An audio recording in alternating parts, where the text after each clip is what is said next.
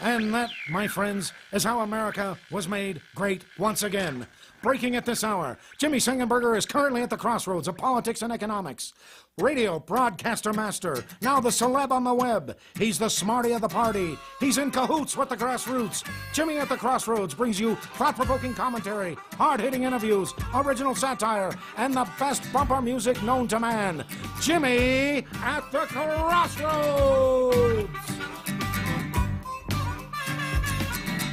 Gonna talk money, gonna talk politics. Great for all generations. Oh, what a great mix, I said. Gonna talk money, gonna talk politics. Great for all generations. Oh, what a great mix. I got Jimmy at the crossroads, making sense out of nonsense. People want answers, they want to understand. They come to the crossroads and Jimmy gives them the plan. I said, gonna talk money, gonna talk politics. Great for all generations. Oh, what a great mix. I got Jimmy at the crossroads, making sense out of nonsense. Come on, Jimmy, what you got?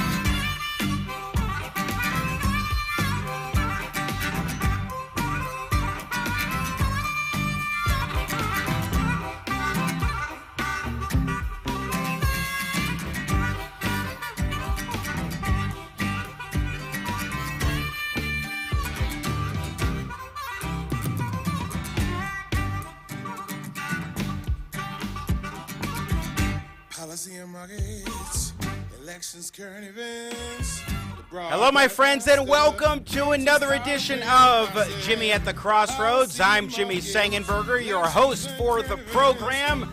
Once again, bringing you engaging, intelligent talk, Seng style, in partnership with the Washington Examiner. Such a pleasure and a privilege to be with you once again today. Thanks for joining us. Please, if you want to be a part of the program, happy to have you along for the ride. You can tweet at me 24 7, 365. You see it right there at Seng Center. That's Seng with an E, not an A, Center on Twitter. You can also email me on my website, jimmysengenberger.com. Remember, there's no A, there's no I, there's no U in Sengenberger. It's all E's all the time. And once you know that, Sengenberger is easy. You can also log on to jimmyatthecrossroads.com where we post all the podcasts, we post commentaries I've written, and more. Some exciting stuff coming later this week to Jimmy at the Crossroads, hopefully by tomorrow, jimmyatthecrossroads.com. Do not miss it. Plus, be sure to subscribe if you have not done so already to the YouTube channel, youtube.com slash Jimmy at the Crossroads, Jimmy at the Crossroads on YouTube. Also, like us on Facebook, Jimmy Sengenberger Media Personality.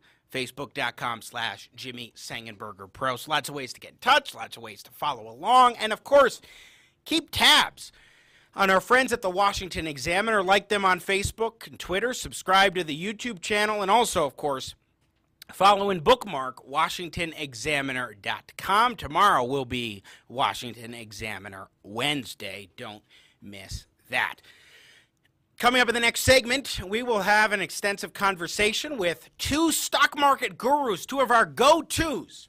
Krista Huff, chief analyst at Cabot Undervalued Stocks Advisor, as well as Woody Vincent, veteran stock trader for more than 30 years. Looking forward to talking with them about what's happening with the stock market, some of the positivity that we're seeing as a result, in part of the positive jobs numbers, but also some of the other economic data that we are now getting in. We'll get into that coming up in just a little bit.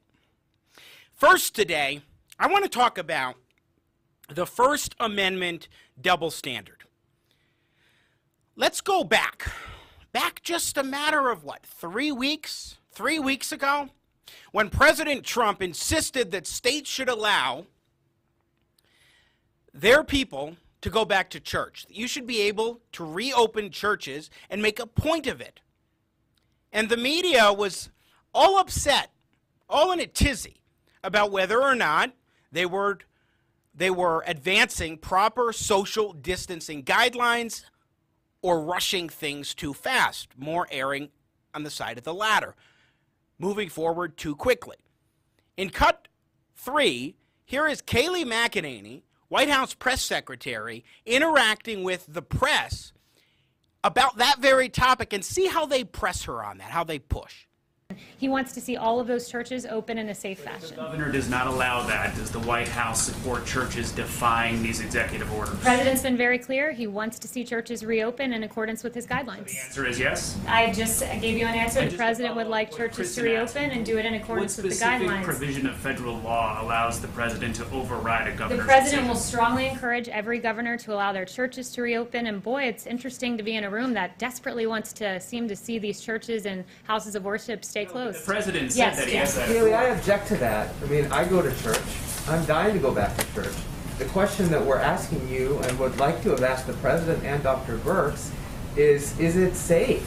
And if it's not safe, is the president trying to encourage that, or does the president agree with Dr. Birx that people should wait? Jeff, it is safe to reopen your churches if you do so in accordance with the guidelines, which are laid out um, very stringent detail here about promoting hygiene practices, and there are five bullet points, and cloth face coverings. Um, If social distancing is not possible, it's recommended um, intensifying cleanings, promoting social distance. We lay them out meticulously. Um, So I am thankful that we have a president that celebrates the First Amendment. The same amendment that gives you all the ability to ask me questions is there to have the freedom of worship. So imams and pastors um, can go to their churches, can go to their places of worship, and can celebrate what is a First Amendment right in this country, which is to pray to your God and to practice your faith. And we celebrate that too. I just want to follow up by saying we celebrate that too. And so we should be thankful that there are guidelines to allow not- us to re-engage in that behavior. We're not asking you if, if the president or people are allowing Americans to pray. That, that's not the to gather in their places of worship, to attend church services, to pray together. And the president has laid out a clear path. She's so right about to pray, by the way. It's not just about praying and being in your own home, it's about gathering together. Otherwise, no American should object when other countries, under totalitarian rule, prevent people from gathering in churches, like China. But I digress on that point. The only quibble I have with Kayleigh McEnany three weeks ago, and boy, does three weeks ago seem like a lifetime ago or what? But Kayleigh McEnany, when she said the First Amendment gives us these rights, no, she was right before. The First Amendment protects the rights of freedom of speech, freedom of press, freedom of religion. Those are three of the five rights of the First Amendment that are protected, guaranteed by the Constitution. But you listen to the media and the way in which they were posing the question, especially uh, his name escapes me, the last guy, asking, Is it safe? This is the real question. Is it safe? And she says, Yes, if it's done in accordance with the guidelines. When we had the protesters gathering at state capitals across the country over three, four weeks, arguing that that the, the, the people that's not these particular protests that you're seeing on the screen, but the, the protests of the government shutdowns that we saw for three or four weeks. When that was happening, when those protests were happening, the left was saying, How dare you? That's not safe. You should not be gathering outside the Capitol for that. But right now, nobody in the mainstream media is batting an eye, batting an eye at all at the gathering, mass gatherings of, and let's put them up now, the, these peaceful protesters rallying together to say what happened to George Floyd was wrong, was murder, and we need change. And in some cases, to say some more extreme things, like let's defund or dismantle police departments. Let's disband the police. Now, I'm not saying that the media should be critical of those protests in that regard. I don't think they should have criticized those gathering together to protest their lives being forcibly put on hold by state governments and municipal governments across the country.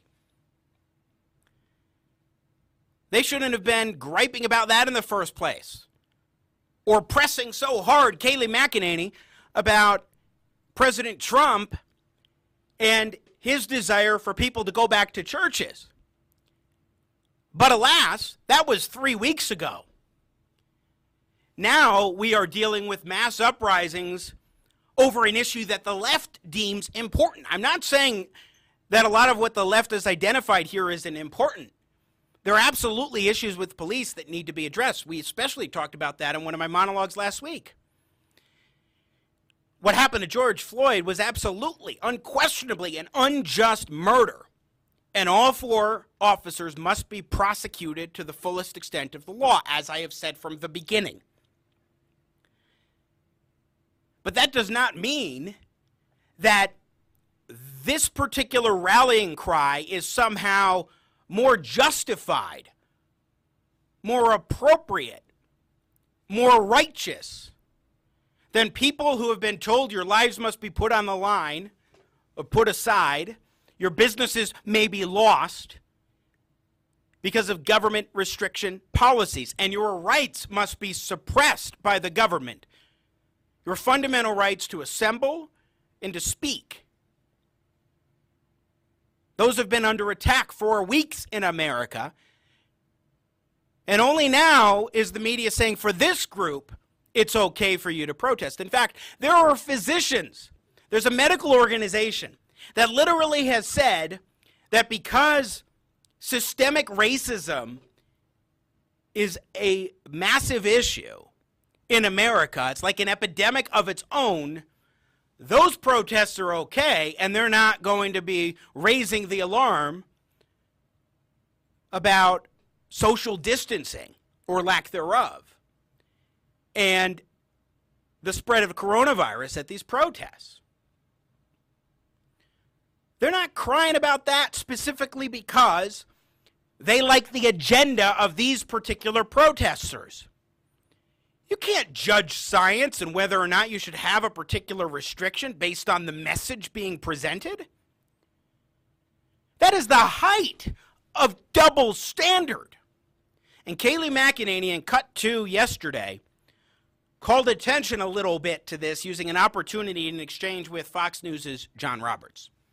So I would note this first. Um, I, Dr. Birx sent me some new information before coming out here that new cases have stabilized, and many of the new cases are being identified through proactive monitoring and finding asymptomatic cases. Uh, today, we saw the lowest new mortality report since the end of March, less than 500. Um, and testing continues to expand with over 20 million done and more than 6% of Americans being tested, and in seven states, nearly 10% of the population. So we are heading in a positive direction even as we begin to safely reopen. But again, has the president seen anything that causes him concern? I would note again the encouraging signs put forward by Dr. Birx. Um, he's seen the country safely reopen. And I would also just note some of the media contradictions here, certainly not referring to you specifically, John, but just a little more broadly um, that there isn't um, an outcry about social distancing among the protests. And I mean, I saw one network with footage of the Ozarks and um, complaining about social distancing in the Ozarks and then seamlessly transitioning into protest footage and not suggesting that there was a problem with the lack of social distancing. So I think we have to be very consistent. So that was Kayleigh McEnany taking, rightfully taking advantage of that opportunity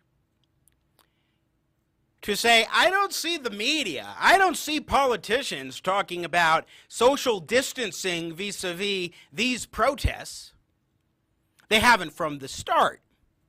This is the same Kayleigh McEnany at the very same kind of press briefing who just three weeks ago, let's just see a snippet again of this exchange with the reporter. I think he's a Reuters reporter this is the exact same person, and uh, just three weeks ago being pressed about going back to church. Go to church. I'm dying to go back to church. The question that we're asking you and would like to have asked the president and Dr. Birx is is it safe? And if it's not safe, is the president trying to encourage that, or does the president agree with Dr. Birx that people should wait? Jeff, So, so should people wait to protest a little bit longer? It was only three weeks ago. One week later, people were protesting about what happened to George Floyd. Again, rightfully so for the peaceful protesters. The point here is to say the double standard is clear.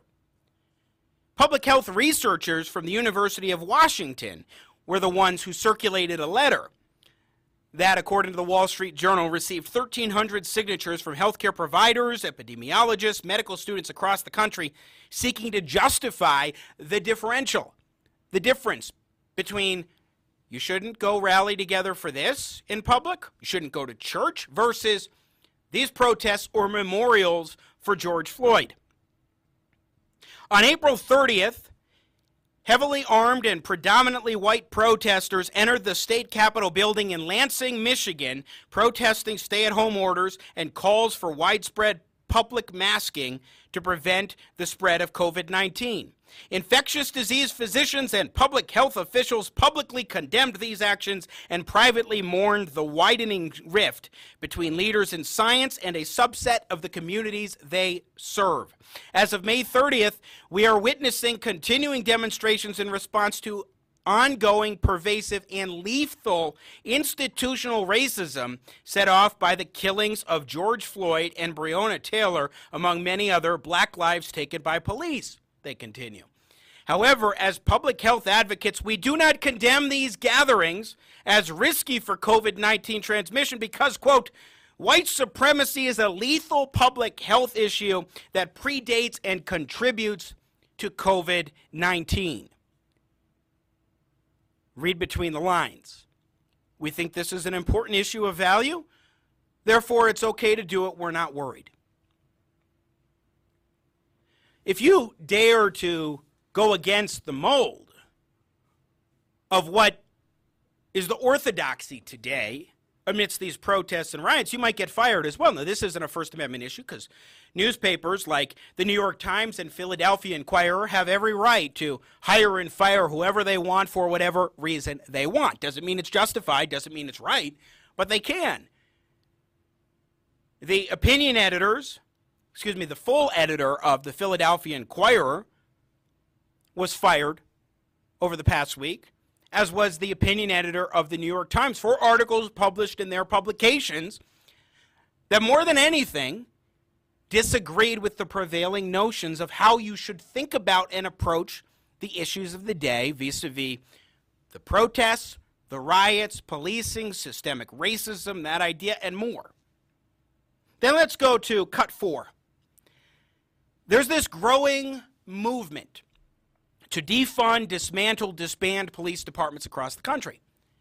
And there is now majority support. I think it's nine to three. At least nine of the Minneapolis city council members are on board with defunding and dismantling their police department. That's going to take time, not going to be a quick move. Maybe they'll do what a couple of other police departments did in the past after being dissolved, which was become essentially subsumed under a county sheriff's office or something. But here's how she expressed her views in this regard. This is the city council president for Minneapolis. Do you understand that the word dismantle or police free also makes some people nervous? For instance, what if in the middle of the night my home is broken into? Who do I call? Yes, I mean, I, I hear that loud and clear from a lot of my neighbors.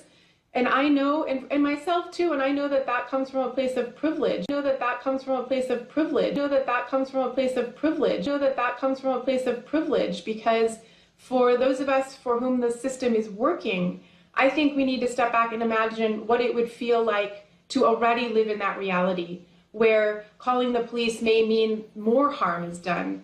And so, in the very immediate, we have to lean into whatever changes we can make in our existing police department you know, I think we look to cities like Camden, New Jersey, that completely restructured their department as we build up systems. And we've already done that. We have we are not starting from scratch.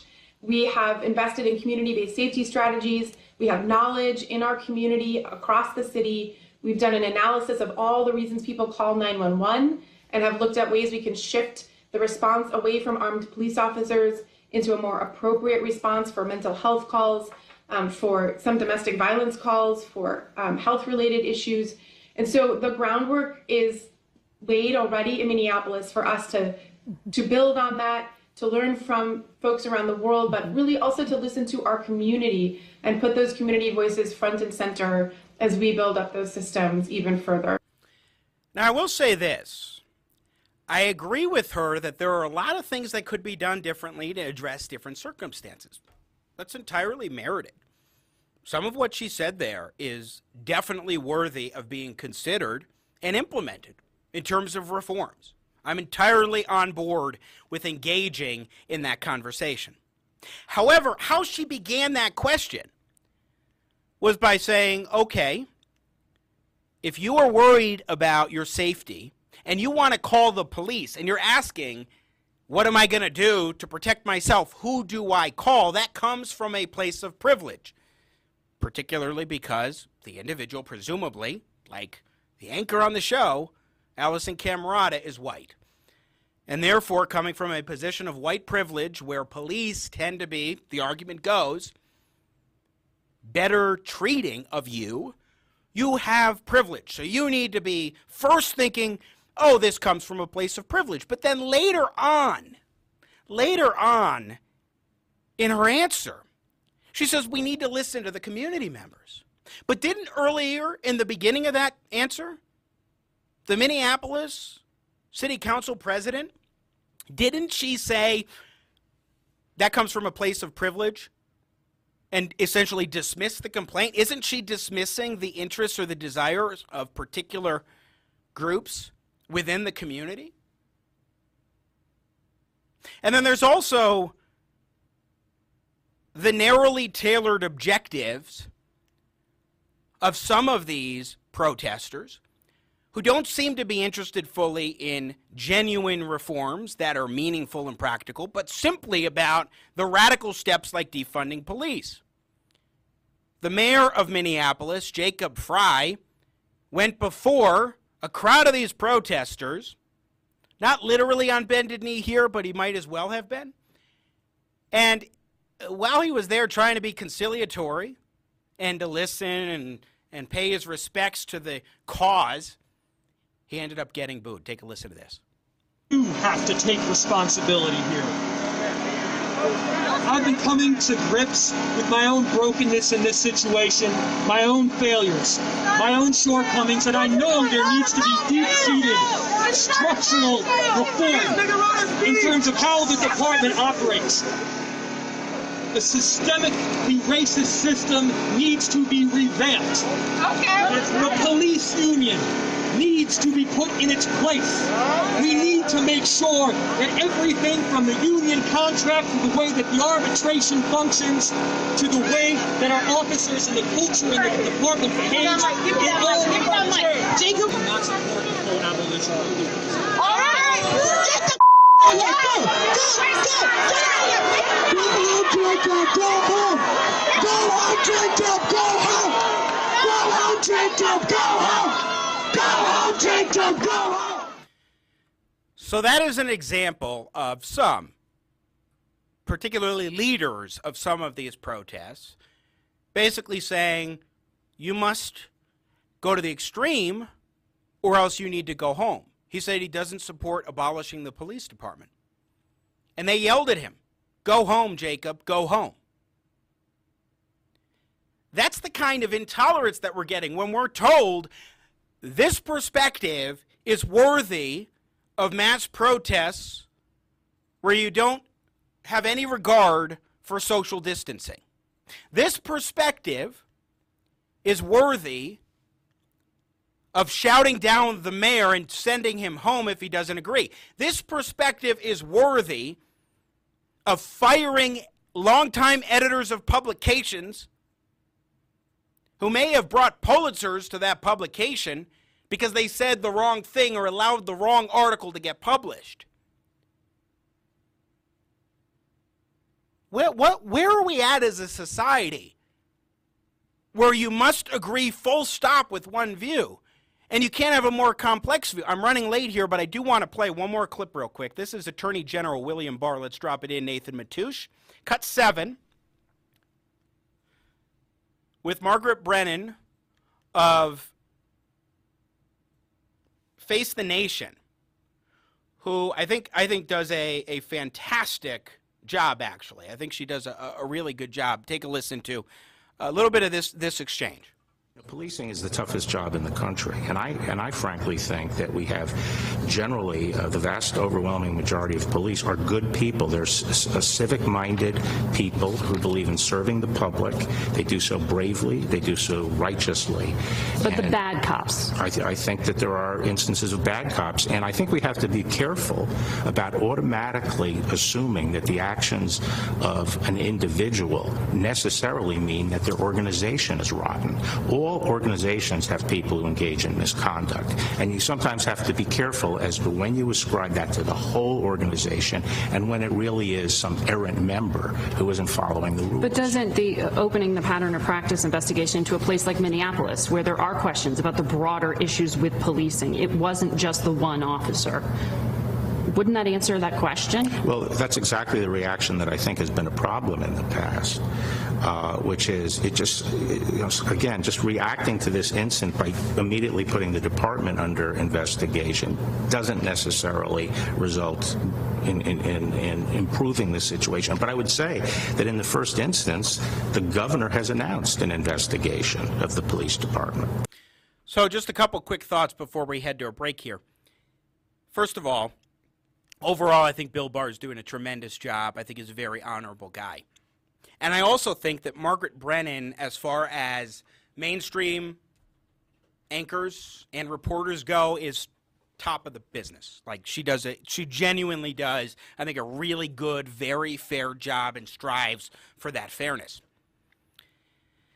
But Bill Barr, I think, uh, well, he's right that we shouldn't label all police departments in one way because of some bad apples, we also do have to recognize something. And this is where I'm going to give some credit to the protesters, peaceful protesters who've identified this, which is that there is a blue shield. There is a culture of protection specifically for police officers, especially from the union. That's one thing Jacob Frey mentioned, the mayor of Minneapolis as well, is the union's role. The police union is a big part of the problem protecting, shall we say, dirty cops or cops accused of improprieties. And I do think that we need to recognize that these police departments may have a cultural problem going on. In many cases, they do. That does not mean that we should just brand all of them, brand all the police officers, say it's this way or that way no matter what. But it does mean that we should be open to exploring police departments and that there are issues. If there's an issue and it seems to be covered up, Minneapolis, there seems to have been issues for a long time, then we will address it. We will address the overall department and those issues involved. So I think we need to take a nuanced view, a more in depth and substantive view, but we also need to exclude those double standards. This is nonsense what's happening in our society. If you go along with the orthodoxy, you're okay. Social distancing be damned. If not, well, then you should probably just stay at home. We need to really think long and hard about where we go as a people from here. I'm Jimmy Sengenberger. You're watching Jimmy at the Crossroads in partnership with the Washington Examiner. In just a few moments, we will be joined by stock market gurus Woody Vincent and Krista Huff. Keep it right here. Jimmy at the Crossroads. Once again, I'm Jimmy Sengenberger.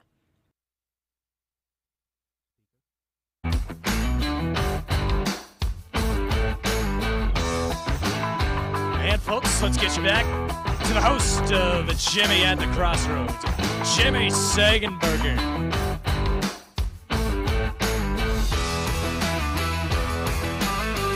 All right. We're going to do this one at a time. Welcome back, Jimmy at the Crossroads. Coming to you once again in partnership with the Washington Examiner. Occasionally, the gremlins get in there, couldn't figure out the Skype issues. Everything was working fine earlier. That's what happens sometimes. So, here's what we're going to do. In a moment, I'm going to be joined first by Krista Huff, Chief Analyst at Cabot Undervalued Stocks Advisor. And then afterward, we'll have Woody Vincent, veteran stock trader for the past 30 plus years, joining us here on the program. We'll get their thoughts on the markets. But first, justice friends, superheroes have to look their best. Do you remember a superhero who wasn't well groomed? I do. It was Chubby Thor. Odin's son was not representing, and nobody was scruffy man enough to point it out. Don't do that to your superhero dad. With great grooming comes great responsibility. After dad leaves his fortress of solitude, the bathroom, he wants to come out of his dad cave having transformed from Shaggy Man to Scruffy Man. Scruffy Man is your source for dad's grooming power. Groomers Assemble, the beard grooming kit for men. It's got everything you need for daily grooming. The state of the art MK2 razor is made from the same aluminum as the UH 60 Black Hawk helicopter. You'll think Stark himself designed it for your Iron Man. Make sure your superhero dad is Scruffy Man. He'll look his best faster than a speeding razor, able to cut through jungles of hair in a single swipe. So log on to scruffyman.com today. You'll get free shipping on all orders over $49 and your gift will arrive quick as a flash in time for Father's Day. Use the promo code Jimmy and Shazam! You'll get an additional 20% off their Father's Day discounts. That's scruffyman.com and use the promo code Jimmy at checkout. All right, so pleased now to welcome back to Jimmy at the Crossroads one of our two ever patient guests, Krista Huff, Chief Analyst at Cabot Undervalued Stocks Advisor, rejoins us on the program. Krista, welcome to the show. Hi, Jimmy. How you doing? I'm doing well. Thank you so much for taking the time today. I appreciate it. I want to jump right in.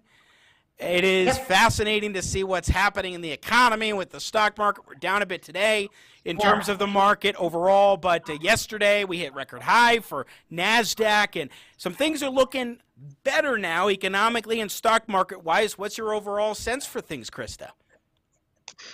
Uh, well, the stock market had a tremendous um, rebound from what might have been the biggest crash of my lifetime. So it doesn't make sense that the stock market should rebound um, completely in less than three months.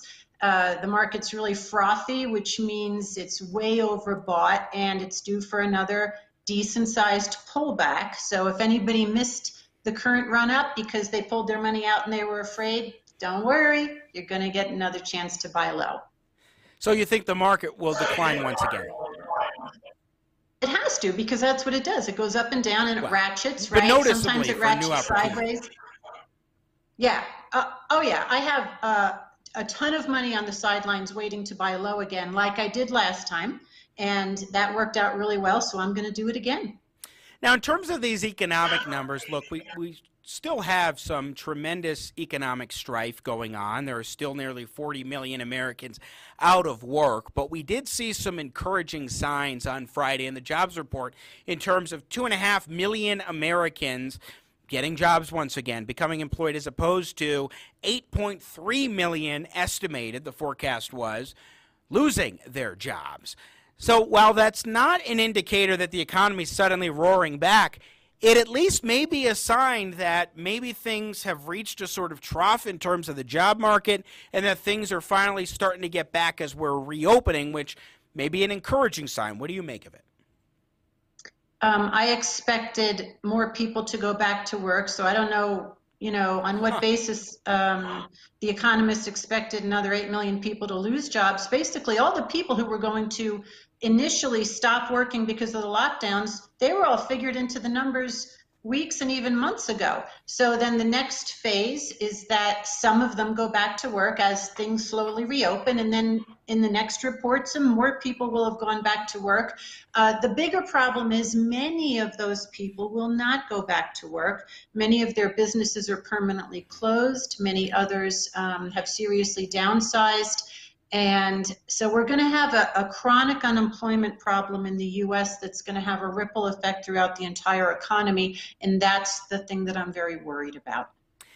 Yeah, well, certainly that this is not something that is going to uh, come back the economy quickly, and uh, it's just not not part of the equation. But while you may have expected that many, maybe even more jobs to come back in terms of workers getting back into the employment space, there were clearly a lot of people, the economists, who were not expecting that. I mean, we were thinking more than 8 million jobs lost in the month of May. So if you have that kind of expectations gap, I take that as at least an encouraging sign, even if it's not some sort of an indicator that the economy is going to be roaring back very quickly.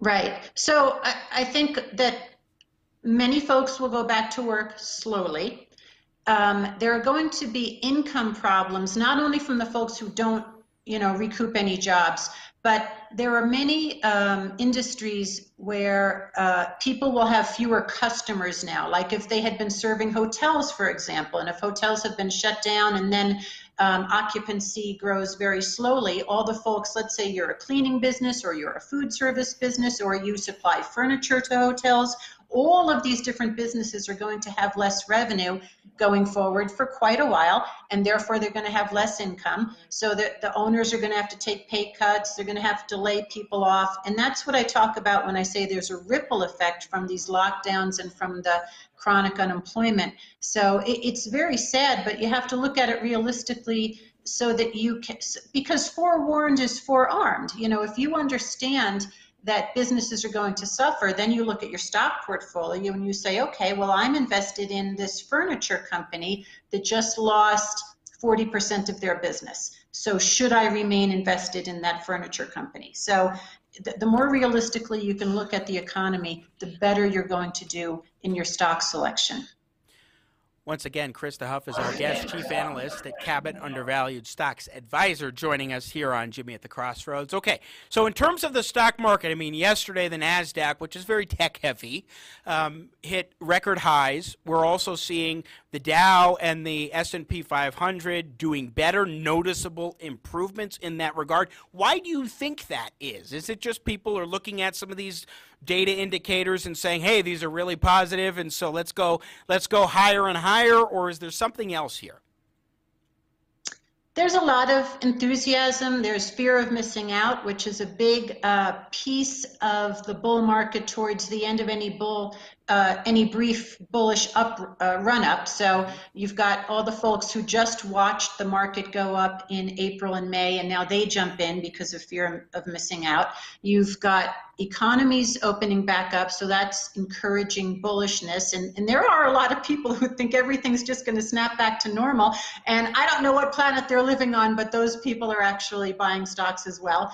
And then you've got oil prices rebounding because um, the business lockdowns are loosening up all over the world. Now, oil actually has a better chance of sustaining the recent price hike than the S&P does, because the S&P, it's just all, I think, a lot of wishful thinking on the parts of investors. But with oil, uh, as businesses open up, they're using the oil. You know, in China, they're back to over 90% of uh, previous um, oil usage, and they bought like records amount record amounts of um, oil in May. So some of this is very real and some of it is very frothy. So I'm I'm very bullish on the oil stocks and I'm very cautious right now on US stocks. Although, you know, I'm certainly invested in them, but I am let's just say every day I'm taking a little bit of more money off the table. Uh, so in terms of the rising oil prices, is this something that uh, is specifically because people are getting back to work? Is there more to it than that? What's been going on sort of in the oil market space, Krista? All right, so you've got um, businesses reopening, and, and, you know all the businesses are using energy products, and then you have uh, the OPEC plus nations on Saturday uh, decided to extend the um, production cuts for another month. And as long as they're holding down uh, production, that stabilizes or encourages prices. So people uh, are reacting well to that, and the prices have been rising, and then therefore the energy stocks have been rising.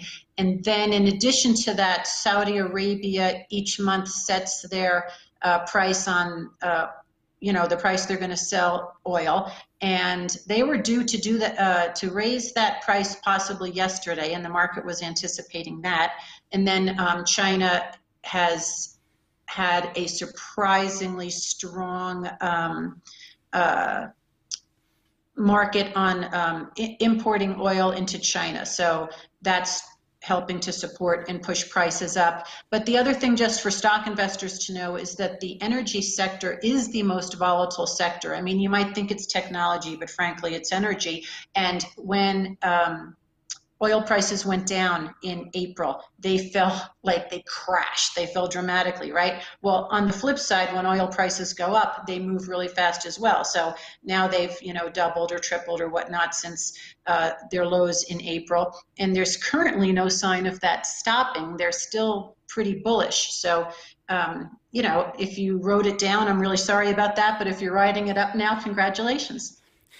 Okay, so Huff, when we look at the stock market and sort of the, the dynamics that are at play now, what do you think people need to keep in mind strategically in terms of opportunities that may present themselves um, in the coming weeks and even in the coming days, and also from the perspective of things they might want to hold off on doing. If you think that the market's going to be declining again, then there may be certain steps that they might not want to take uh, in in terms of getting in on the action now. They may want to keep stay on the sidelines with some of their cash a little bit longer. It would seem.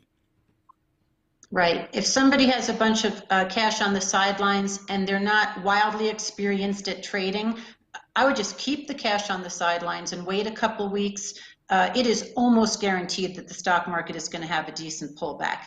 Um, that would be like the S&P 500 falling, you know, two or three or 400 points. Um, you'll you'll know it when it's happening, and and if you're a little more experienced. Um, there are places that you can invest right now energy stocks uh, their technology stocks are still doing really well what you want to avoid for the rest of the year it, would be industries that have been greatly harmed from the lockdown, like theater and entertainment, restaurants, airlines, anywhere where people gather in groups.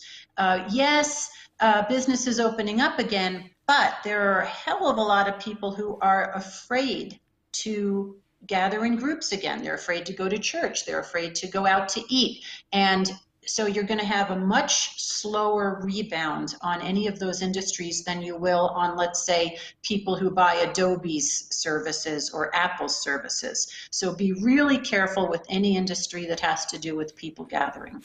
And so, with some of these positive headlines, negative headlines, things that come about, you and I have talked many times before, Krista, about how people should approach the headlines as far as making decisions and whatnot. How should they interpret these headlines and, and examine them before making a decision? Um, headlines, first of all, they're written to, to scare you. They're written to catch your attention so that you read the article. And if they make it a happy headline, you're less likely to pay attention than if they make it a scary headline. So almost anytime you're reading an investment article, you're likely to see a headline that's way scarier than the actual facts. And that's very true during earnings season.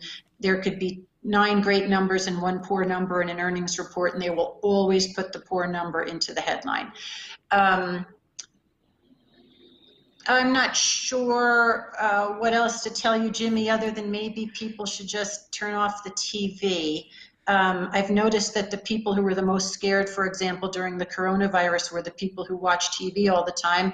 And I have a, a, lot of friends, including myself, who don't watch TV ever, and none of us were scared at all. And I don't even own a mask. So uh, turning off the TV might be a good idea. Huh, okay. So, a final question for you, Krista Huff, and I appreciate your time today. Again, Chief Analyst at Cabot Undervalued Stocks Advisor. Actually, two two final questions. The first one is if there are any particular stocks that have been catching your attention right now that might provide some opportunities. And, and as I say, always when we talk about stocks, is when we talk with an expert like Krista or coming up, Woody Vincent, is that these are starting points for investigation. Talk to your financial advisor, so on and so forth. But with that sort of disclaimer out there, Krista, what are a couple of companies that may present opportunities that you're noticing right now? Okay, whether you're a trader or a buy and hold investor, the price charts right now on Procter and Gamble and Bristol Myers are very bullish. Um, so I would, I think I bought more Bristol Myers today. Uh, those look good. Um, lot of technology stocks are fantastic long-term companies. You might want to wait a short, wait for the market correction and then go after um, Apple, Netflix, Amazon, Adobe, NVIDIA. These are companies that are leaders in their field, and people I think are going to make money, a lot of money in them over the next few years. And now the final question, Krista Huff. Uh, I know recently you had the exciting opportunity to become a hedge fund manager, one of those evil hedge fund managers. Tell me a little bit about what's going on there. What's your new venture? Okay, um, I launched a hedge fund, and it took quite a few months of, of all the background startup stuff with lawyers and administrators and accountants and auditors. I mean, it's crazy the amount of uh, people I had to hire. And then the fund launched on February 10th, and it's an equity fund um, that can take advantage of both up and down markets because you know I can I can bet against stocks just as easily as I can bet for them. Uh, but it's not doing anything weird like um, foreign stocks or commodities or currencies or whatnot. It's just an equity fund. And um, the principal is up over 20% so far since February 10th. And I'm greatly enjoying it, and uh, I'll go more public with it in the future. All right. Well, best of luck to you. Uh, uh, by the way, is there a place people can go to get more information about your venture or about hedge funds in general? Um, if they want to know about my new fund, it's best to send me a private message on any of the social medias um, LinkedIn, Facebook, Twitter, but make sure it's a private message, not a public message. I appreciate that. Thank you. At Krista Huff on Twitter. We can throw up Krista and her lower third real quick so you can see it one more time. What she's got there, Nathan Matoush, if you could please. There you go. That's the the uh, Twitter Twitter right there. Krista Huff, chief analyst the Cabot Undervalued Stocks Advisor. Thanks so much as always. Yeah. Thank you, Jimmy. Have a great day. You as well. Once again, Huff, chief analyst, Cabot Undervalued Stocks Advisor, joining us, giving her insights on the markets. Sounding, you know, there was a long period of time where she was a very bullish person, and now a little bit more of the bearish side coming out as we see the market dynamics provide additional challenges. We're not out of the heady waters yet. That's for sure. Not quite out of them. In a moment, we will pick up our conversation and talk with Woody Vincent, who, of course, is a former veteran, uh, is still a stock trader, veteran stock trader, and more. I'll give the full introduction here in just a moment here on Jimmy at the Crossroads. But it is it is striking to think about what's happening in terms of the stock market and the various dynamics that are at play. Uh, for example, if we look right now at the markets, if we look at the markets, I'm seeing here that uh, the Dow and the S&P, as of this live broadcast, are both in the red a little bit. They are declining somewhat, but the NASDAQ is still up. Now, the NASDAQ is more tech heavy. And so that needs to be kept into perspective. Now, we were wanting to have both of our guests on together. Sometimes technology gets in the way. But I am pleased now to welcome to the Jimmy Sengenberger experience here on Jimmy at the Crossroads, bringing you engaging, intelligent talk, Seng style. I am so pleased to welcome now our next stock market guru. He has for decades been a veteran stock trader. He, like me, is the former host of a radio program called Business for Breakfast, although our Business for Breakfast programs were a little different from each other in terms of how we approach things, but that's the fun thing about radio. And then also, he's the author of the book What's in a Name, which you can get on Amazon. Woody Vincent rejoins us here on Jimmy at the Crossroads. Woody, sir, welcome to the show. Thanks very much, Jimmy. Well, I should have some uh, stage makeup on. You look good. I don't. I look like I just stepped out of the grave. I don't have any makeup on. It's the lighting. The lighting does nice. all the difference here. That's oh, what's nice. going on. I'll have to do the same. I've got the cool backdrop as well. So yeah. All right. So Woody, did you listen to some of what Krista had to say? I did. It was kind of spotty. I don't know if it was at my end or your end, but it was a little spotty. But and and I agreed with everything she said. I was going to tell you, you could you could basically just uh, put my face up and run her her segment again. So you're pretty bearish too, then. I am. I you know I mean uh, the the stock market has a way of taking back what it gives you, and if you know from the bottom, even if you had just ridden it all the way down to the bottom, you probably made pretty good money. You're probably pretty close to even. I know my retirement accounts, I'm actually at a, at a record high. So what does that tell me? And my trading accounts, I'm, you know, basically about flat. Well, whenever the market gives you a second chance like that, take it. So that that's my opinion.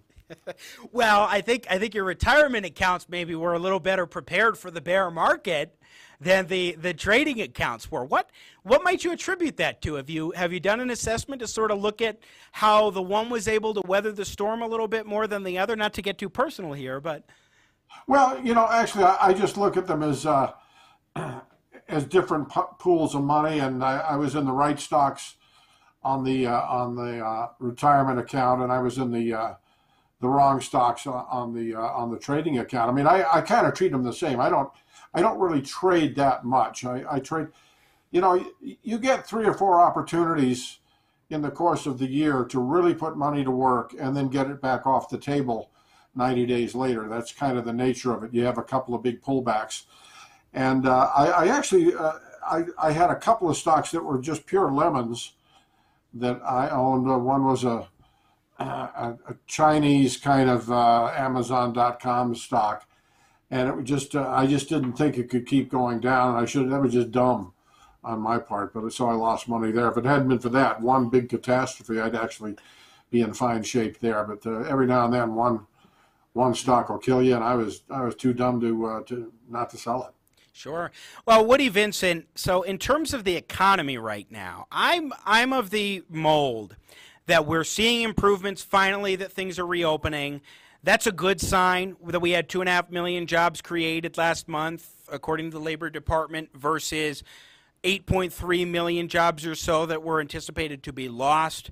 However, at the same time, that doesn't mean that the economy is roaring back, that it as President Trump put it, is is rising already like a rocket ship. There are still some muddy and difficult waters ahead, but I think it's an encouraging sign that reopening was the key to get things at least starting to be in a positive direction, as opposed to some of the naysayers to the point where we're saying, ah, reopening is not going to do just about anything to actually get the economy rolling again. Hence the expectations for nearly 10 million jobs lost versus nearly 3 million jobs gained, even though, again, caveat, the job gains are not necessarily the best jobs, the most exciting jobs, but still, people are getting back to work nonetheless. What's your sense for where the economy is at, Woody? Well, the good news is the Titanic can only go down to the bottom of the ocean. It can't get any lower than that. Know? Okay. And yes. Yeah, I'm, I'm glad that we got the two and a half million. That was that was better. And uh, as usual, the uh, government predictors uh, were were wrong. But uh, you know, two and a half million, two and a half million down, 38 million to go. Then we're back. Uh, we're back in business. I think that we're really going to have a long, long struggle. I think that that's why, and I'm pretty sure this is what Krista was saying. The market has really overdone itself. The market is anticipating a bigger rebound than it's going to get. So you have a V-shaped recovery in the market. You're not going to get a V-shaped recovery in the economy. You're going to get an L shape at best, and then the market will probably come back down and reflect that. That's my guess. And Mohamed El-Erian on Sunday, Fox News Sunday, he was saying he expects sort of a check mark, a check mark for the recovery as opposed to a V-shaped recovery, which is a little bit like an L shape. It's an L shaped on a slant. Well, good for him.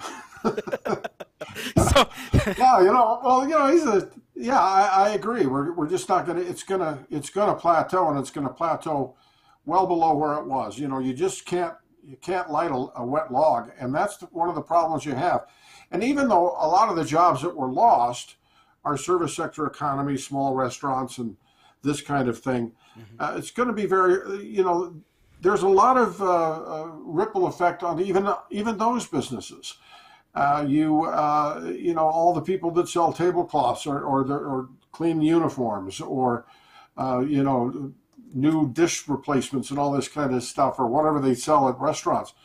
Those people, those suppliers are going to have a lot of trouble, and uh, and you're going to see that ripple effect all the way through the economy, not just in restaurants, but in in small little shops here and there. When they close down, their people don't have anything to buy, and and where they were getting their paper towels or whatever they were getting, they're just going to have problem, and that is going to that is going to be a lingering problem for the market for quite a while. However, one of the things that, and I made this contention yesterday in my opening monologue here on Jimmy at the Crossroads, Woody Vincent.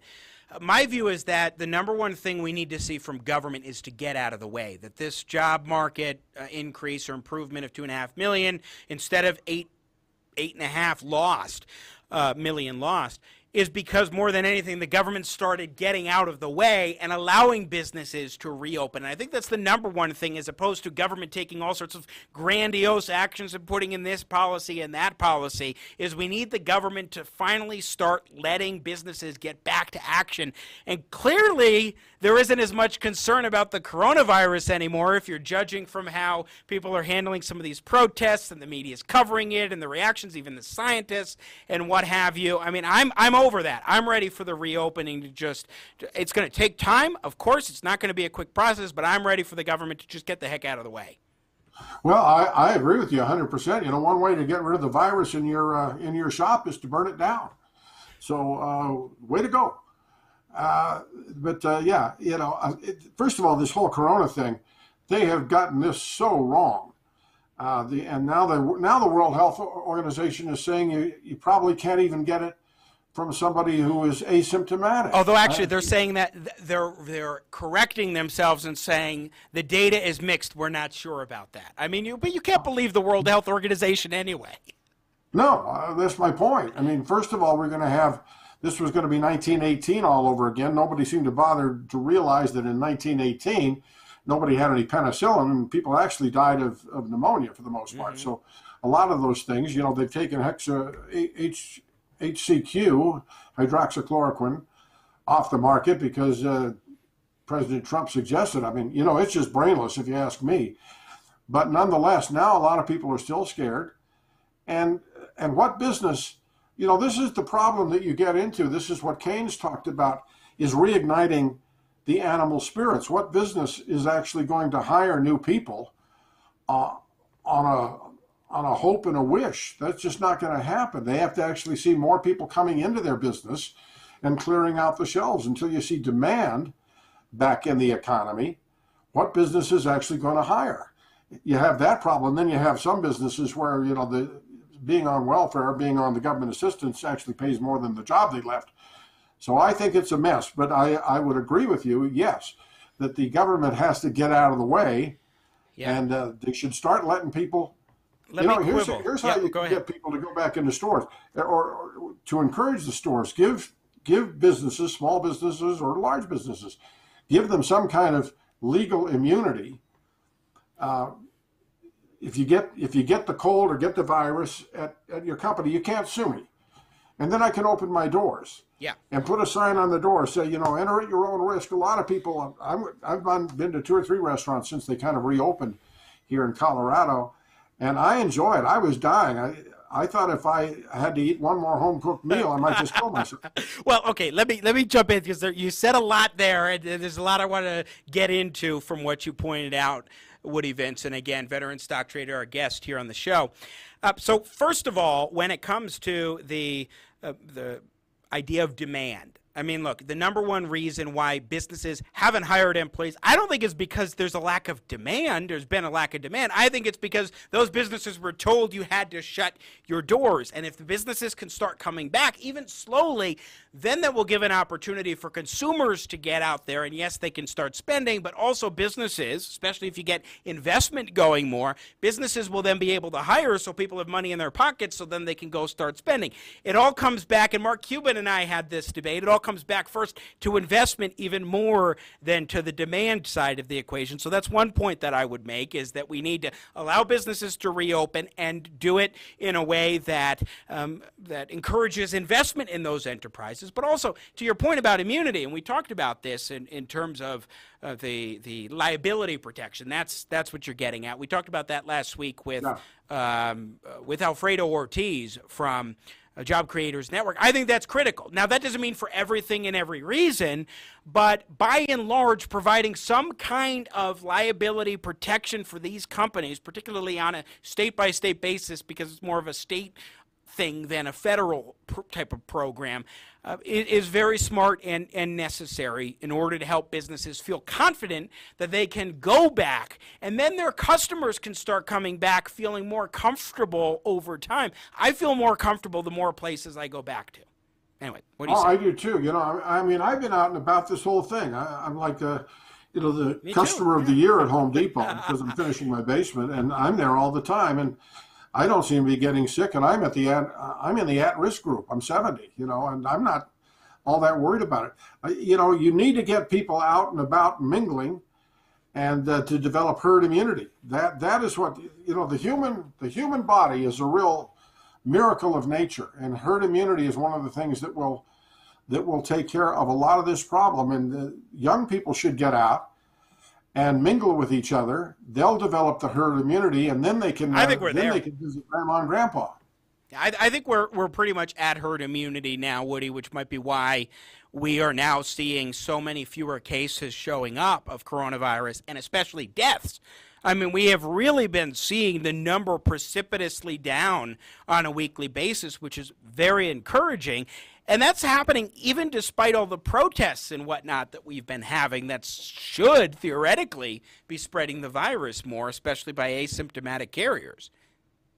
Yeah, you know, I hate to be cynical, but you know, they pay uh, they pay the hospitals more if they uh, label it as uh, coronavirus, and I was wondering if they were to change that and pay them less as coronavirus, if we'd find out that a heck of a lot of people are actually dying from other things. Hmm. I don't trust the numbers. I, I just don't. So. Well, there is a lot of reason to, to show distrust, especially when the CDC, Centers for Disease Control, has been requiring that you send more than just COVID deaths due to COVID, but also deaths from people by people who had COVID nineteen. But Woody Vincent, let's go to the to the whole notion of bringing back the economy and what the stock market's doing. When we have seen the market rise over the last several days, although today we're seeing a decline in the S and P 500 and in the Dow Jones Industrial Average, with the Nasdaq slightly up and it hit a record high yesterday. What are you thinking is going on in the stock market right now from your decades of experience, Woody Vincent?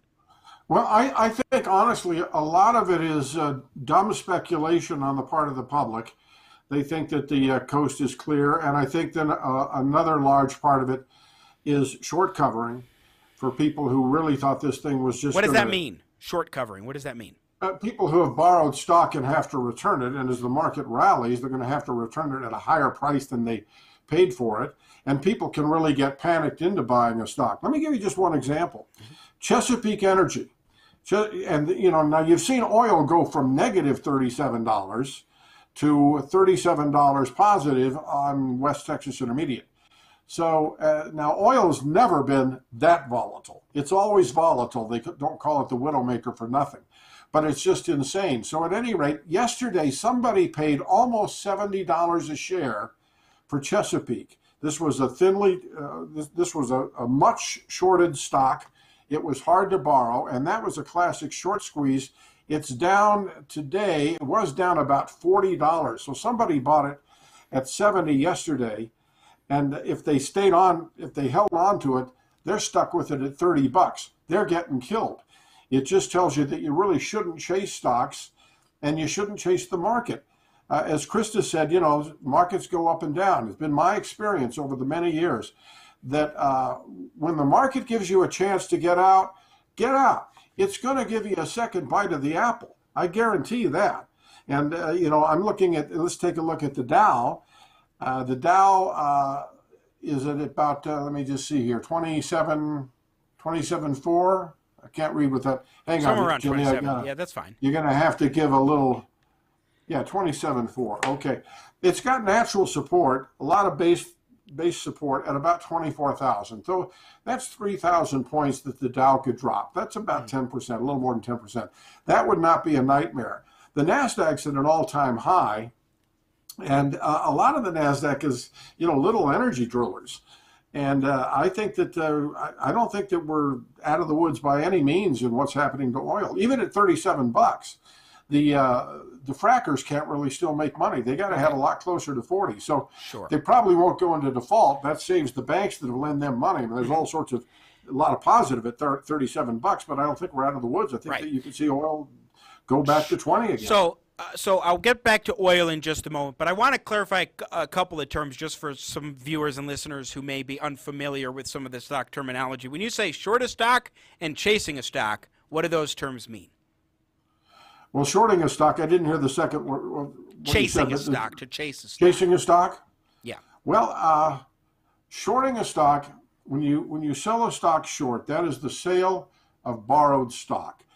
You borrow stock from somebody, let's say that it's uh, XYZ Corporation, and you borrow it and you immediately sell it. So let's say you borrow it at $50 a share. Uh, you you are not obligated to give any you're obligated to return that stock. So it's uh, and it's bizarre that it's actually even legal but it's very legal. You're obligated to return the stock. So if you sell it at 50 and then you can uh, it goes down to 40 you can buy it back. That's called covering. And you get to pocket the $10 now if it goes up to 60 you're losing $10 it's kind of like and it, what's amazing about it i always think kind of from an ethical standpoint is it's like if you borrow your neighbor's car and then trash it all you have to do is give it back to him and you can give it back to him after you've trashed it. So that's what's that's what selling short is is the sale of, of sale of borrowed stock is what it technically is. And mm-hmm. the, the fact of the matter is it's just the regular buy low sell high in reverse you're selling high and then buying low that's all it really is And chasing Uh, stock. What do you okay, chasing stock is a stock that's gotten too far, gone up too far too fast. You've got to realize that when a stock goes up too far too fast, it's got a lot of profit in it for somebody. And if you're the last guy in, you're going to get killed. So you don't need to chase them. They always come back down to earth. They, the, the, if you just buy stocks that when they when they come back to their trend line, and a trend line is where you just draw a line on the lows of the stock. You know, stock goes. Let me get my hand up here. You know, goes up and then comes down and goes up and comes down, comes down. If you connect all those low points, that's your trend line. So buy it at the trend line, and then if it if it breaks below that trend line, you're not going to lose much. But if you buy it at the top of that trend line, you're going to wish you hadn't. Hmm. learning some basic stock terminology today here on Jimmy at the Crossroads. Just a couple minutes left with you, Woody Vince. Let's go back to energy. I mean, obviously, this was a very difficult, precarious industry for the past few months, particularly because people were not driving, people were not flying. Now it's slowly coming back in that regard. Yes. What do you think is the sort of the lay of the land? How do you expect energy to proceed? I I think that uh, energy is is vulnerable to a, a good sized pullback because you know the Russians and the Saudis would like to put our fracking business out of business. They would like to do that. It's a little bit like playing chicken. How long they can hold off and not make money for themselves. Uh, that's that's one thing. Uh, the Saudis can pump oil for almost nothing. The U.S. frackers need about 40 bucks. They're close to that now, but here again, I think that they're that they're seeing as good as it gets for a while. You know, you never know. Maybe I'll, maybe everybody just go tank up this afternoon and uh, start driving like crazy, driving around in circles. But I don't think that's going to happen. And so, uh, so I'd be very, very leery about oil. I looked at all the oil companies, and they've had a, just a tremendous run. I mean, I had a nice run in Transoceanic, RIG is the ticker, and I sold it. I sold it too soon, but uh, what the heck, you know? Uh, and, and now I think a lot of those stocks are going to come back to earth. I think it's still very dangerous ground to be investing in those stocks right now. Woody Vincent, final question for you. You've mentioned a few different companies. Where were you seeing where are you seeing opportunities in terms of industries, so economic sectors, and maybe individual stocks? Just two or three. Uh, I, will tell you, there's a the only things that I really like are, are stocks that I own. Uh, I can tell you this: I have a little stock called Soliton, S O L I T O N. They uh, they put a uh, they put a pulse into your uh, onto your skin and they can remove tattoos with it and they think that they may be able to re- uh, remove uh, cellulite. If the cellulite takes off that's going to be a big winner for them nobody likes cellulite. I think some people are addicted to tattoos. I don't know about that. Uh, and then uh, another company let's see what i actually do like. I don't have that much stuff that i really like jimmy but another one called pulm which is uh, let me get the Pulmatrix uh, they uh, they deal with respiratory diseases. Stock has been uh, has been rallying nicely, and I think it's got a nice uptrend. PULM is the ticker. It's a uh, it's a okay. penny stock. It's a dollar sixty, so you can buy a little and take a chance uh, with uh, so some mad money. How about a sector? Any sector that you think might hold some potential in the coming months? Uh, you know, I haven't even thought it through that, that far because I mostly trade individual stocks. Uh, I don't like really anything. I mean, I don't really like anything now because if if you've got a stock that hasn't rallied, then uh, don't buy it now. It's no good. That's why it hadn't rallied, and everything else has rallied. So I would say cash is the out. position that I like. So people probably missed out. If you've seen a stock that's rallied, you missed out on that opportunity. At least in the in the immediate sphere, it's probably it seems you and Krista Huff are both arguing probably that a lot of these stocks are going to go down again, so there should be another opportunity coming up in the near term. Yeah, keep your powder dry and have some money ready when those, when you see another pullback. So that's encouraging, but I have to say that usually I could at least go to Krista Huff and get sort of a, a more bullish attitude, especially during trade when I was saying, oh, the market this and that. Uh, now both of you have gone uh, sort of bearish on me. I don't just need to look to good friend Mark D. Cook to be the bear. Everybody's bearish right now, it seems. Not we'll everybody, but a lot of people do. That's true. Yeah, it might be hard to get him these days. These days, it might be hard to get uh, Larry Kudlow on the program. There are a few right. bulls out there. All right, yeah. Woody Vincent, everybody, thank you so much for joining us. I appreciate your time as always, my friend.